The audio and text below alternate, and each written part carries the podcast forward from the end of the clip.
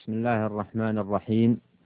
الحمد لله عظيم الفضل والإحسان الذي من علينا وأكرمنا بالقرآن وجعله ربيعا لقلوب أهل التقوى والإيمان ويسره للذكر وحفظه من الزيادة والتبديل والنقصان وصلى الله وسلم على نبينا محمد وعلى آله وأصحابه ومن اتبعهم بإحسان.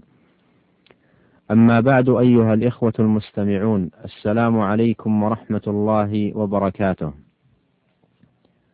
يقول الله تعالى إن الذين يتلون كتاب الله وأقاموا الصلاة وأنفقوا مما رزقناهم سرا وعلانية يرجون تجارة لن تبور ليوفيهم أجورهم ويزيدهم من فضله إنه غفور شكور.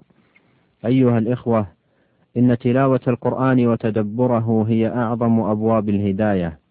فإن الله تبارك وتعالى قد أنزل كتابه المبين قد أنزل كتابه المبين على عباده هدى ورحمة وضياء وبشرى وذكرى للذاكرين وجعله مباركا وهدى للعالمين وجعل فيه شفاء من الأسقام ولا سيما أسقام القلوب وأمراضها من شبهات وشهوات وجعله رحمة للعالمين يهدي للتي هي أقوم وصرف فيه من الآيات والوعيد لعلهم يتقون أو يحدث لهم ذكرا.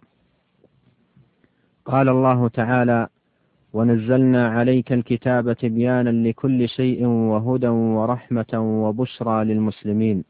وقال تعالى: ولقد جئناهم بكتاب فصلناه على علم هدى ورحمة لقوم يؤمنون. وقال تعالى وهذا كتاب أنزلناه مبارك فاتبعوه واتقوا لعلكم ترحمون. وقال تعالى وهذا كتاب أنزلناه مبارك مصدق الذي بين يديه.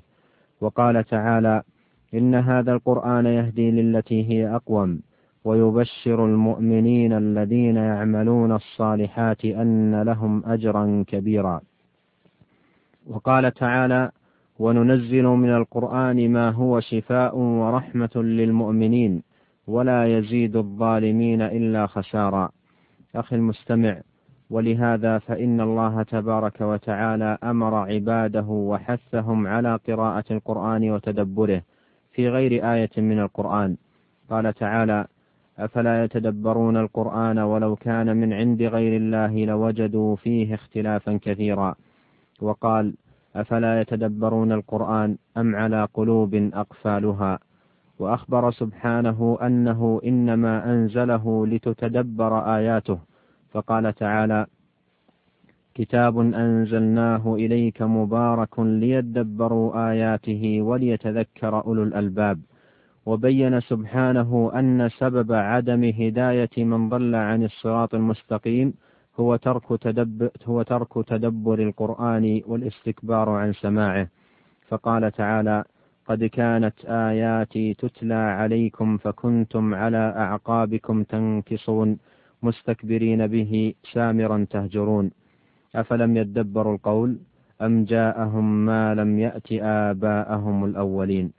أي أنهم لو تدبروا القرآن لأوجب لهم الإيمان ولمنعهم من الكفر والعصيان. فدل ذلك على أن تدبر القرآن يدعو إلى كل خير ويعصم من كل شر. وصف الله القرآن بأنه أحسن الحديث وأنه تعالى ثنى فيه من الآيات وردد القول فيه ليفهم وأن جلود الأبرار عند سماعه تقشعر خشية وخوفا. فقال الله نزل أحسن الحديث كتابا متشابها. مثانية تقشعر منه جلود الذين يخشون ربهم ثم تلين جلودهم وقلوبهم إلى ذكر الله. ذلك هدى الله يهدي به من يشاء ومن يضلل الله فما له من هاد. وعاتب سبحانه المؤمنين على عدم خشوعهم عند سماع القرآن وحذرهم من مشابهة الكفار في ذلك. فقال سبحانه ألم يأن للذين آمنوا أن تخشع قلوبهم لذكر الله وما نزل من الحق؟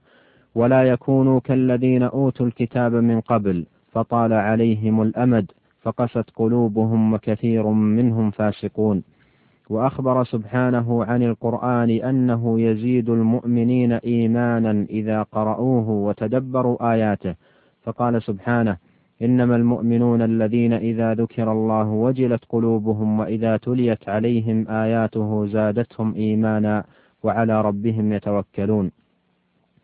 وأخبر عن صالح أهل الكتاب أن القرآن إذا تلي عليهم يخرون للأذقان سجدا يبكون ويزيدهم خشوعا وإيمانا وتسليما. فقال قل آمنوا به أو لا تؤمنوا. إن الذين أوتوا العلم من قبله إذا يتلى عليهم يخرون للأذقان سجدا ويقولون سبحان ربنا إن كان وعد ربنا لمفعولا ويخرون للأذقان يبكون ويزيدهم خشوعا وأخبر سبحانه بأنه لو أنزل القرآن الكريم على جبل لخشع وتصدع من خشية الله وجعل هذا مثلا للناس يبين لهم عظمة القرآن وقوة أثره. فقال لو أنزلنا هذا القرآن على جبل لرأيته خاشعا متصدعا من خشية الله. وتلك الأمثال نضربها للناس لعلهم يتفكرون. مستمعي الكرام ثم مع هذا فإن الله تعالى قد حذر عباده من الإعراض عن القرآن الكريم.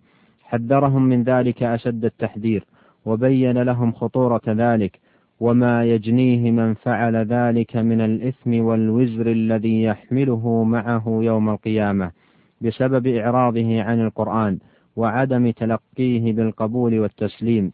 يقول الله تعالى وقد آتيناك من لدنا ذكرا من أعرض عنه فإنه يحمل يوم القيامة وزرا خالدين فيه وساء لهم يوم القيامة حملا. فإذا كان القرآن ذكرا للرسول صلى الله عليه وسلم ولأمته فيجب تلقيه بالقبول والتسليم والانقياد والتعظيم. وأن يهتدى بنوره إلى الصراط المستقيم وأن يقبل عليه بالتعلم والتعليم وأما مقابلته بالإعراض والصدود أو بما هو أعم من ذلك من الإنكار والجحود فإنه كفر لهذه النعمة يستوجب العقوبة ويستنزل العذاب. ولهذا قال الله تعالى من أعرض عنه فإنه يحمل يوم القيامة وزرا وقوله في الآية وقد آتيناك من لدنا ذكرا فيه وصف للقرآن بأنه ذكر. وقد مر معنا أخي المستمع في حلقة ماضية آيات كثيرة في هذا المعنى. وهذا يعني أن القرآن الكريم فيه ذكر للأخبار السابقة واللاحقة وذكر يتذكر به ما لله تعالى من الأسماء الحسنى والصفات الكاملة ويتذكر به أحكام الأمر والنهي وأحكام الجزاء. وهذا أيضا مما يدل على أن القرآن مشتمل على أحسن ما يكون من الأحكام التي تشهد العقول والفطر بحسنها وكمالها. أخي المستمع إن كتابا هذا بعض شأنه لحري بكل مسلم أن يعظمه ويقدره حق قدره ويتلوه حق تلاوته بتدبر آياته والتفكر والتعقل لمعانيه وبالعمل بما يقتضيه. وكما يقول الإمام العلامة ابن القيم رحمه الله فلا شيء أنفع للقلب من قراءة القرآن بالتدبر والتفكر فإنه جامع لجميع منازل السائرين وأحوال العاملين ومقامات العارفين وهو الذي يورث المحبة والشوق والخوف والرجاء والإنابة والتوكل والرضا والتفويض والشكر والصبر وسائر الأحوال. وسائر الأحوال التي بها حياة القلب وكماله وكذلك يزجر عن جميع الصفات والأفعال المذمومة التي بها فساد القلب وهلاكه. فلو علم الناس ما في قراءة القرآن بالتدبر لاشتغلوا بها عن كل ما سواها فإذا قرأه بتفكر حتى مر بآية وهو محتاج إليها في شفاء قلبه كررها ولو مئة مرة ولو ليلة. فقراءة آية بتفكر وتفهم خير من قراءة ختمة بغير تدبر وتفهم وأنفع للقلب وأدعى إلى حصول الإيمان وذوق حلاوة القرآن. انتهى كلامه رحمه الله. وهو كما ترى أخي المستمع وافي الدلالة عظيم الفائدة. ومن كان في قراءته للقرآن الكريم على هذا الوصف أثر فيه القرآن غاية التأثير. وانتفع بتلاوته تمام الانتفاع وكان بذلك من أهل العلم والإيمان الراسخين وهذا هو مقصود القرآن وغاية مطلوبه. ولذا يقول شيخ الإسلام ابن تيمية رحمه الله والمطلوب من القرآن هو فهم معانيه والعمل به فإنه إن لم تكن هذه همة حافظه لم يكن من أهل العلم والدين. وبهذا نأتي أيها الإخوة المستمعون إلى تمام هذه الحلقة. على أمل اللقاء بكم وأستودعكم الله. والسلام عليكم ورحمة الله وبركاته.